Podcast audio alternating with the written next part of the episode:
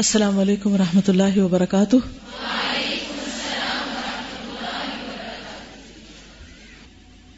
نحمده ونصلی علی رسولہ الکریم. اما بعد فاعوذ باللہ من الشیطان الرجیم. بسم اللہ الرحمن الرحیم. رب اشرح لی صدری ویسر لی امری واحلل عقدۃ من لسانی یفقہوا قولی. فصل 98. فعل اور ترک فعل دونوں امور اختیاری ہیں. کیا مطلب؟ فعل کسی کام کا کرنا اور ترک نہ کرنا، یہ جسے پیچھے دو قسمیں بتائی گئی. دونوں امور اختیاری ہیں، اور یہ اس معاملے میں اتنے لوگ رجتے ہیں، کہتے ہیں ہونا ہوگا تو ہو جائے گا، نہیں ہونا تو نہیں ہوگا. ہر وقت بحثیں ہو رہی ہوتی ہیں نا اس پہ، تقدیر کے مسئلہ بھی اس میں کچھ آ جاتا ہے. مثلا ڈبہ اٹھانا یا رکھنا اختیاری امر ہے یا نہیں، کرنا یا نہ کرنا. اب مثلا کوئی آپ سے کہہ کے ذرا ایک گلاس پانی لا دیں، تو اللہ کا حکم ہوگا تو آ جائے گا گلاس. تو اس وقت اللہ کے حکم کی نہیں، آپ کے اختیار کی بات ہو رہی کہ اللہ نے آپ کو جو آزادی دی ہے، چوائس دی ہے، اختیار کی قوت دی ہے، آپ اسے کتنا استعمال کر رہے ہیں. فعل ہو یا ترک فعل، یعنی کرنا ہو یا نہ کرنا، دونوں امر اختیاری ہیں، یعنی بائی چوائس ہے. ایک جاندار جب دونوں میں سے کسی ایک کو اختیار کرتا ہے کہ اس سے کوئی فائدہ حاصل ہوگا، چاہے وہ حصول لذت کا فائدہ ہو یا ازالہ تکلیف کا، یعنی لذت حاصل کرنے کا یا کوئی تکلیف ہٹانے کا. اسی لیے محاورہ ہے کہ اس کا کلیجہ ٹھنڈا ہوا، اس کا دل ٹھنڈا ہوا. کیا مطلب اس کا؟ یعنی انسان وہ کام کرتا ہے جس سے اس کا کلیجہ ٹھنڈا ہو، چاہے کسی کو مار کے. سیٹسفیکشن، انر سیٹسفیکشن کس چیز سے ہوتی؟ ہی الشفاء لداء لو ظفرت بها ولیس منها شفاء الداء مبذول. تو اسے پا جائے، یعنی جس بھی چیز کو انسان پانا چاہتا ہے. یہ وہ مقصود ہے کہ ہر ذی عقل اس کو ترجیح دیتا ہے، حتیٰ کہ بے عقل جانور بھی نفع اور استفادے کو ترجیح دیتے. یعنی انسان کیا ہے؟ مفاد پرست، یہ کہنا چاہیے سمپل ورڈ میں. جس چیز میں وہ فائدہ دیکھتا ہے اس کو وہ کرنا چاہتا ہے. لیکن افسوس یہ ہے کہ بہت سے آدمی اس معاملے میں غلطی کر جاتے ہیں، یہاں تک کہ بدترین قسم کی غلطی کر جاتے ہیں. وہ ایسی لذت حاصل کرنے کی کوشش کرتے ہیں جس کا نتیجہ سخت رنج و الم ہوتا ہے. اس کو انڈر لائن کر لیجیے. بہت سے لوگ بدترین قسم کی غلطی کرتے ہیں. کس طرح؟ کہ ایسی لذت حاصل کرنے کی کوشش کرتے ہیں جس کا نتیجہ سخت رنج و الم ہوتا ہے. مثلاً ان کو کوئی چٹپٹی چیز چاہیے جس کے نتیجے میں سخت پیٹ درد ہو، ان کو السر ہو جائے. تو کتنے لوگ اپنے ساتھ یہ ظلم زیادتی کرتے ہیں، صرف زبان کے اس ذائقے کے لیے جو چند لمحوں سے زیادہ باقی بھی نہیں رہتا. چاہے آپ چیز منہ میں ہی رکھے رکھے پھر بھی وہ ذائقہ ختم ہو جاتا ہے. یعنی ذائقہ بنایا اللہ نے ایسا ہے کہ آپ کوئی چیز کھاتے تھوڑی دیر آتا ہے، اگر اس کے بعد وہی چیز منہ میں بھی رکھے رکھے تو وہ ذائقہ اگر پورا ختم نہ ہو تو کم ضرور ہو جاتا ہے. تو یہ انسان کی حماقت ہے کہ وہ ایسی لذت حاصل کرنے کی کوشش کرتا ہے جس کا نتیجہ سخت رنج و الم ہے. یعنی بعد میں اس کو بھرنا پڑے گا اپنی غلطی کو. انسان یہ خیال کرتا ہے کہ وہ لذت اندوز ہو رہا ہے، بہت مزہ آ رہا ہے اس کو، اور اسے دل کی ٹھنڈک حاصل ہو رہی ہے. یعنی اس وقت بہت ہائی اپ ہوتا ہے، جیسے کوئی شراب پی کر. مگر بعد میں وہ اس کی وجہ سے انتہائی رنج و الم محسوس کرتا ہے، بعد میں وہ سخت تکلیف سے گزرتا ہے. مثلاً بعض لوگوں کو اپنا غصہ نکال کے بہت ٹھنڈک ملتی ہے، اور آج کل کے سائیکالوجسٹ بھی عام طور پہ کیا کہتے ہیں کہ غصہ اندر نہیں رکھو، نکال دو بس. ظاہر ہم نکالیں گے کسی پہ تو جا کے پڑے گا. اب نتیجہ کیا ہوگا؟ کانسیکوینسز کیا ہوں گے؟ الٹیمیٹ ریزلٹ کیا ہوگا؟ کہ وہ جس پہ گرم پانی پڑے گا ان سب کو جلائے گا، اور ان سب کے دل میں آپ کے لیے نفرت بیٹھ جائے گی. تو وقتی طور میں تو آپ کا دل ٹھنڈا ہو گیا کہ آپ نے اپنی آگ نکال کے پھینک دی کسی اور پر، نہ دیکھا چھوٹا ہے یا بڑا. لیکن نتیجہ کیا ہوا پھر؟ ریگریٹس، ندامت، پشیمانی. جسے قابیل نے جب اس نے قتل کرنا تھا تو اس کو بڑی لذت آ رہی تھی کہ میں اس کو اپنے راستے سے ہٹا دوں، حسد کی آگ میں جل رہا تھا وہ، اور وقتی طور پر اسے لگ رہا تھا جیسے اس سے اچھا کوئی کام ہی نہیں. لیکن جب وہ کر بیٹھا فأصبح من النادمین، ریگریٹس، شرمندگی، ذلت، اپنی نظروں میں انسان ذلیل ہو جاتا ہے، انسان خود کو بھی معاف نہیں کر سکتا، پھر یا پھر انتہائی بے حس ہو جاتا ہے۔ یہ ہر اس آدمی کی شان ہوا کرتی ہے جو عواقب اور انجام پر نظر نہ رکھتے ہوئے فوری منفعت پر نظر رکھتا ہے، اور عموماً جذباتیت میں ایسا ہی ہوتا ہے کہ انسان فوری فائدے، فوری لذت، فوری مزے کو دیکھتا اور انجام بھول جاتا ہے۔ عقل کا خلاصہ تو یہ ہے کہ عواقب اور انجام پر نظر رکھی جائے۔ عواقب عاقبہ سے، انجام کے معنوں میں۔ عقل مند اور دانش مند وہ ہے جو جلد ختم ہونے والی لذت کے مقابلے میں دائمی لذت کو ترجیح دے، اور احمق اور بے وقوف آدمی وہ ہے جو اپنی ابدی اور ہمیشہ رہنے والی لذت اور راحت اور خوشگوار عیش کو جلد سے جلد ختم ہونے والی لذت اور راحت کے مقابلے میں فروخت کر دے۔ یہ جلد ختم ہونے والی لذت اور راحت طرح طرح کے آلام و خطرات سے بھی ہوتی ہے، اور اس قدر جلد ختم ہو جاتی ہے کہ ادھر لذت اور راحت میسر آئی، ادھر آلام و خطرات اور رنج و محن کا سلسلہ شروع ہو گیا۔ ادھر آپ نے کسی کی غیبت کی، ادھر آپ نے کسی پہ الزام تراشی کی، ادھر آپ کو ایسی چیز دیکھنی پڑی کہ پھر آپ دنوں یاد رکھیں۔ دوسروں کو ستانے والے کبھی خوش نہیں ہو سکتے، دوسروں کو ذلیل کرنے والے کبھی عزت نہیں پا سکتے۔ یہ اللہ کا قانون ہے، اس سے کوئی نہیں نکل سکتا۔ لیکن ہمیں مزہ ہی جب آتا ہے جب ہم دوسرے پہ غالب آ جائیں اور اس کو ذلیل کر سکیں۔ بعض علماء کہتے ہیں کہ انہوں نے عقل مندوں کی کوششوں پر غور کیا کہ عقل مند لوگ کیا کیا کرتے ہیں، تو معلوم ہوا کہ سب ہی مطلوب واحد کی طلب میں کوشاں ہیں، ایک ہی چیز چاہیے ان کو۔ گو ان کی راہیں مختلف ہیں، طریقے مختلف ہیں، منزل ایک ہے، سب کے سب یہی کوشش کرتے ہیں کہ رنج و الم اور مصیبت سے اپنے آپ کو بچائیں۔ یہ سب سے بڑا موٹو ہے انسان کے کسی بھی کام کے کرنے کا۔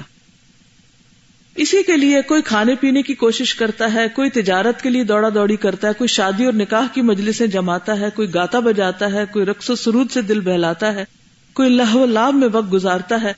مقصد اور مطلوب سب کا ایک ہی ہے کہ رنج و الم اور ہم و غم سے اپنے آپ کو محفوظ رکھے۔ بعض علماء کہتے ہیں کہ انہوں نے عقل مندوں کی کوششوں پر غور کیا۔ عقل مندوں کی کوششیں یہاں ٹھیک نہیں ہے جملہ، لوگوں کی کوششیں کر لیں کہ لوگ ایک ہی مقصد کے لیے سب کوشاں ہوتے ہیں۔ میرے نزدیک بے شک عقل مندوں کا یہی مطلوب اور یہی مقصد ہے، اور ہر ایک اسی کے لیے کوشاں ہے، لیکن اکثر و بیشتر طریقے اس مطلوب و مقصود کے خلاف ہی جا رہے ہیں۔ مانا کہ سب کا مقصد یہی ہے کہ اللہ تعالیٰ کی طرف اپنے آپ کو متوجہ کریں، صرف اسی کی ذات سے ان کا معاملہ ہو، اور ہر شے کے مقابلے میں صرف اسی کی رضامندی حاصل کی جائے۔ مگر ان تمام راستوں میں سے ایک راستہ بھی مجھے ایسا نظر نہیں آتا جو اللہ تعالیٰ تک پہنچتا ہو۔ اللہ تعالیٰ تک پہنچنے کا راستہ صرف ایک ہے، اور وہ فقط انبیاء و مرسلین کا راستہ ہے جنہیں اللہ تعالیٰ ہی نے بھیجا، تاکہ وہ لوگوں کو ہدایت کریں اور انہیں صراط مستقیم کی دعوت دیں۔ اس راہ پہ چلنے والا اگر اپنا دنیوی حصہ فوت ہی کر دے تو وہ اس اعلیٰ اور بہتر حصے سے تو ضرور کامیاب ہو جاتا ہے، جس کے حاصل ہونے کے بعد سمجھ لیجئے کہ اس کا کوئی حصہ فوت ہی نہیں ہوا، اور جسے یہ حصہ مل گیا اسے ہر چیز مل گئی۔ وہ اگر اس کے ساتھ ہی ساتھ دنیا کے حصے سے بھی کامیاب ہو جائے تو اسے ہر طرح کی خوشی حاصل ہو گئی۔ پس بندے کے لیے اس راہ اور اس طریقے سے بہتر اور سود مند کوئی راہ اور کوئی طریقہ نہیں، اس سے بڑھ کر موصل الی المطلوب، موجب فرحت و بہجت اور باعث سرور و سعادت کوئی راستہ ہی نہیں۔ وباللہ التوفیق۔ کس راستے سے بہتر کوئی راستہ نہیں کہ آخرت کے فائدے کے لیے انسان دنیا کا کوئی نقصان کر لے۔ آپ میں سے کوئی کچھ کہے گا؟ کچھ سمجھ آئی بھی ہے کہ کوئی نہیں آئی؟ نہیں آئی؟ جی فرمائیں۔ کسی برائی کو چھوڑنے کے لیے دو چیزیں اہم ہیں، ایک ایمان کی مضبوطی اور ارادے کی مضبوطی۔ تو ایمان کی مضبوطی ہوتی تب ہے جب ہمارے ارادوں کو مسخر کر لیں، اگر ارادہ مسخر نہیں ہوا ایمان سے تو اس کا مطلب ایمان مضبوط نہیں ہے، تو پھر ہم برائی کی طرف چلے جاتے ہیں۔ ایک کال ہے، وہ پتہ نہیں اب کس کا کال ہے یہ تو نہیں مجھے یاد، لیکن وہ مجھے بہت پسند ہے اور میں اکثر کوٹ کرتی ہوں کہ انہوں نے کہا ہے کہ کسی برائی کو اس لیے نہ کرو کہ اس میں لذت ہے، لذت نے ختم ہو جانا ہے مگر اس کے وبال نے ہمیشہ رہنا ہے، اور کسی نیکی کو اس لیے نہ چھوڑ دو کہ اس میں مشقت ہے، مشقت نے ختم ہو جانا ہے اور اس کے اجر نے ہمیشہ رہنا ہے۔ اب یہ ہماری مرضی ہے کہ ہم کیا چیز چاہتے ہیں اپنے لیے ہمیشہ کے لیے. بالکل. کیونکہ ایمان کی مضبوطی بہت ضروری ہے. ارادہ مضبوط تب ہی ہوگا جب ایمان مضبوط ہوگا. اور کوئی کچھ کہنا چاہیے؟ جی کریے سوال کریے. فیل اور ترک فیل، کرنا اور نہ کرنا، ہاں ٹو ڈو اور ناٹ ٹو ڈو. کریں گے تو کیا کانسیکوینسز ہوں گے، نہیں کریں گے تو کیا کانسیکوینسز ہوں گے. تو یہ جو چیز ہوتی ہے تو کیا یہ بھی ایمان کی کمزوری ہے؟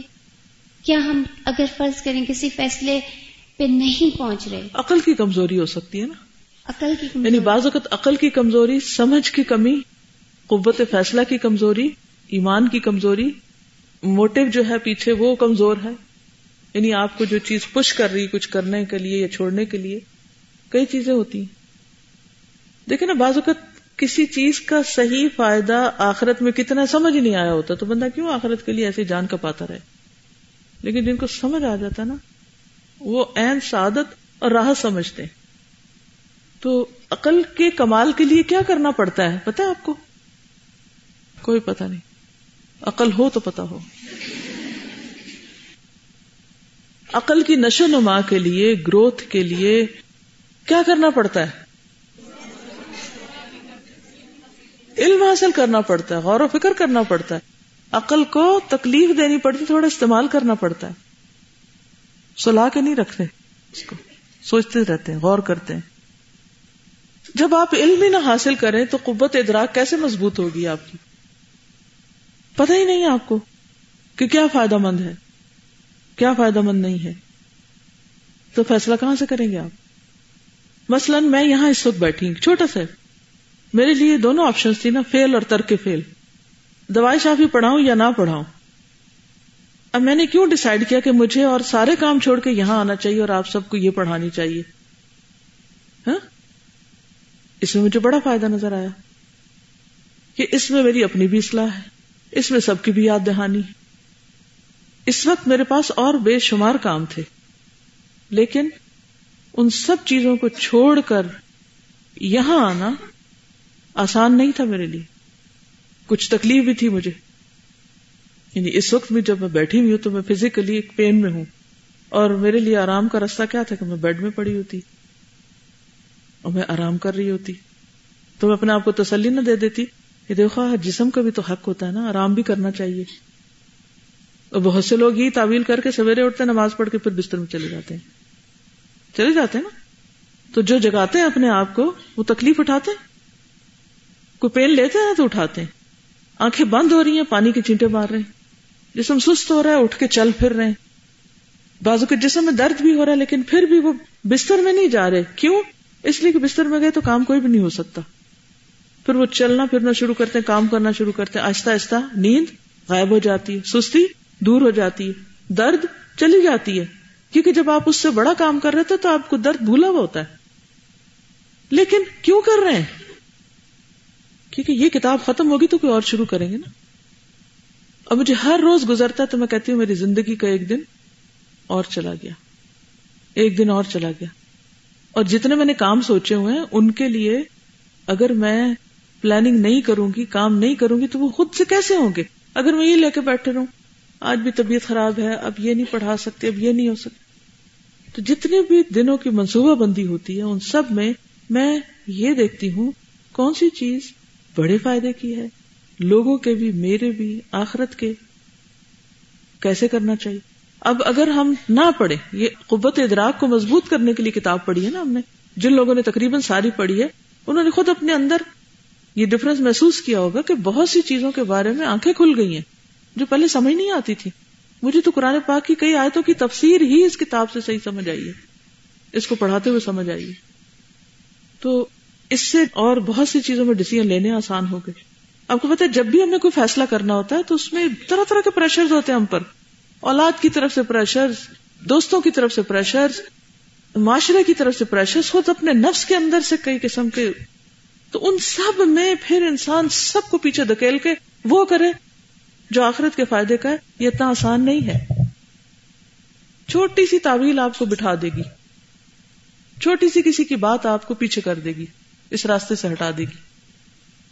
تو قوت ادراک کی مضبوطی کے لیے علم میں اضافہ ضروری ہے، عقل مندوں کی مجلس ضروری ہے، سفر ضروری ہے، سفر وسیلہ ظفر۔ ایک جگہ رہنے میں بڑا آرام ہے، روٹین میں ہوتے ہیں آپ، بہت ساری چیزیں آپ انجوائے کر رہے ہوتے ہیں۔ جب میں کہیں بھی جاتی ہوں نا، جب مجھے کوئی کہتا ہے نا کہ میرا ایمان بڑھ گیا ہے آپ کے اس لیکچر سے یا آپ کو مل کے، تو میں کہتی ہوں میری قیمت وصول ہو گئی ہے، میرا یہاں آنا فائدے کا ہو گیا، میری ساری تکلیف کی قیمت وصول ہو گئی۔ کیونکہ پڑھ تو وہ لوگ ویسے ہی رہے ہیں، اگر میں کسی کے ایمان میں اضافے کا ذریعہ ہوں تو میرے لیے تو بہت خوش قسمتی کی بات ہے۔ یہ چیز مجھے اٹھا بٹھاتی ہے، پھر ہمت نہیں بھی ہوتی تو پھر اور ہمت کرتی اور پش کرتی کہ نہیں چلے تھوڑا سا اور ایک قدم اور صحیح، کوئی بات نہیں۔ یہ ساری چیزیں مل کر آپ کو فیصلہ کرواتی ہیں کہ آپ نے اپنے لیے کیا کرنا ہے۔ آپ دیکھیں ہر شخص اپنے فائدے کی بات سوچ رہا ہوتا ہے نا، ہر کوئی اپنا فائدہ سوچ رہا ہوتا ہے، میرا فائدہ کس میں ہے، میرا فائدہ کس میں ہے، یہ بھی کھینچا تانی ہوتی ہے۔ پھر وہ آپ کو مشورے بھی وہ دیتے ہیں جس میں ان کا فائدہ ہوتا ہے، آپ کا نفس بھی آپ کو وہی مشورے دے رہا ہوتا ہے جس میں نفس کا فائدہ ہوتا ہے۔ تو پھر ان سب نفسانی پریشر سے اوپر یہ اللہ نے عقل رکھی ہے نا، ایک یہ اگر پختہ ہوگی، میچیور ہوگی، قوت مضبوط ہوگی، قوت ادراک، تو آپ بہتر فیصلے کر سکیں گے پھر کہ مجھے یہ کرنا ہے، I have to do۔ یہ رکاوٹ ڈالتا خبردار بیٹھ جاؤ، یہاں کام کرو اپنا، یہ کرنا ہے مجھے، تم نہیں مجھے روک سکتے، کرنا ہے مجھے یہ کام، دنیا میں کوئی بھی مجھے نہیں روک سکتا، اسے کرنا ہے مجھے یہ کام، جو بھی آپ نے اپنی نیکی کا آخرت کا کچھ بھی رکھا ہوا ہے یہ کرنا، یہ کیسے ہو سکتا کہ نہ کیا جائے، کرنا ہے اس کو، اس کے ڈر سے نہ کریں، اس کی وجہ سے نہ کریں، اس کی خاطر نہ کریں، نہیں کرنا ہے کیونکہ میری آخرت اسی میں، میری آخرت کا فائدہ اسی میں۔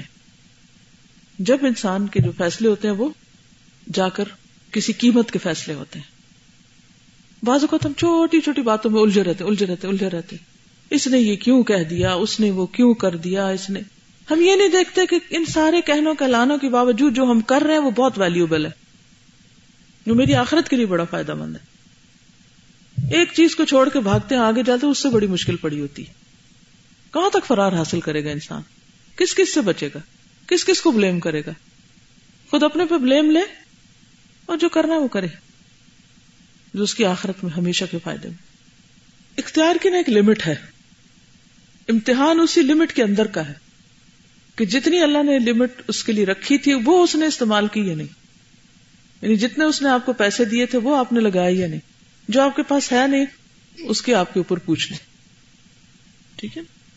اس سے آگے اللہ تعالیٰ نے ہر چیز کی ایک باؤنڈری رکھی ہوئی ہے، ہر چیز ایک حد کے اندر ہے، کوشش بھی حد کے اندر ہے، ٹھیک ہے، لیکن امتحان کہاں ہے، جہاں آپ کی حد ختم ہوتی بس وہاں تک، اس سے آگے کا نہیں۔ آپ چل سکتے ہیں، تیر سکتے ہیں، اڑ نہیں سکتے، آپ سے پوچھ نہیں ہوگی کہ کیوں نہیں اڑے تھے، ٹھیک ہے، تو کوشش آپ نے چل کے بھی کرنی ہے، تیر کے بھی کرنی ہے۔ ہاں جی آپ فرمائیے۔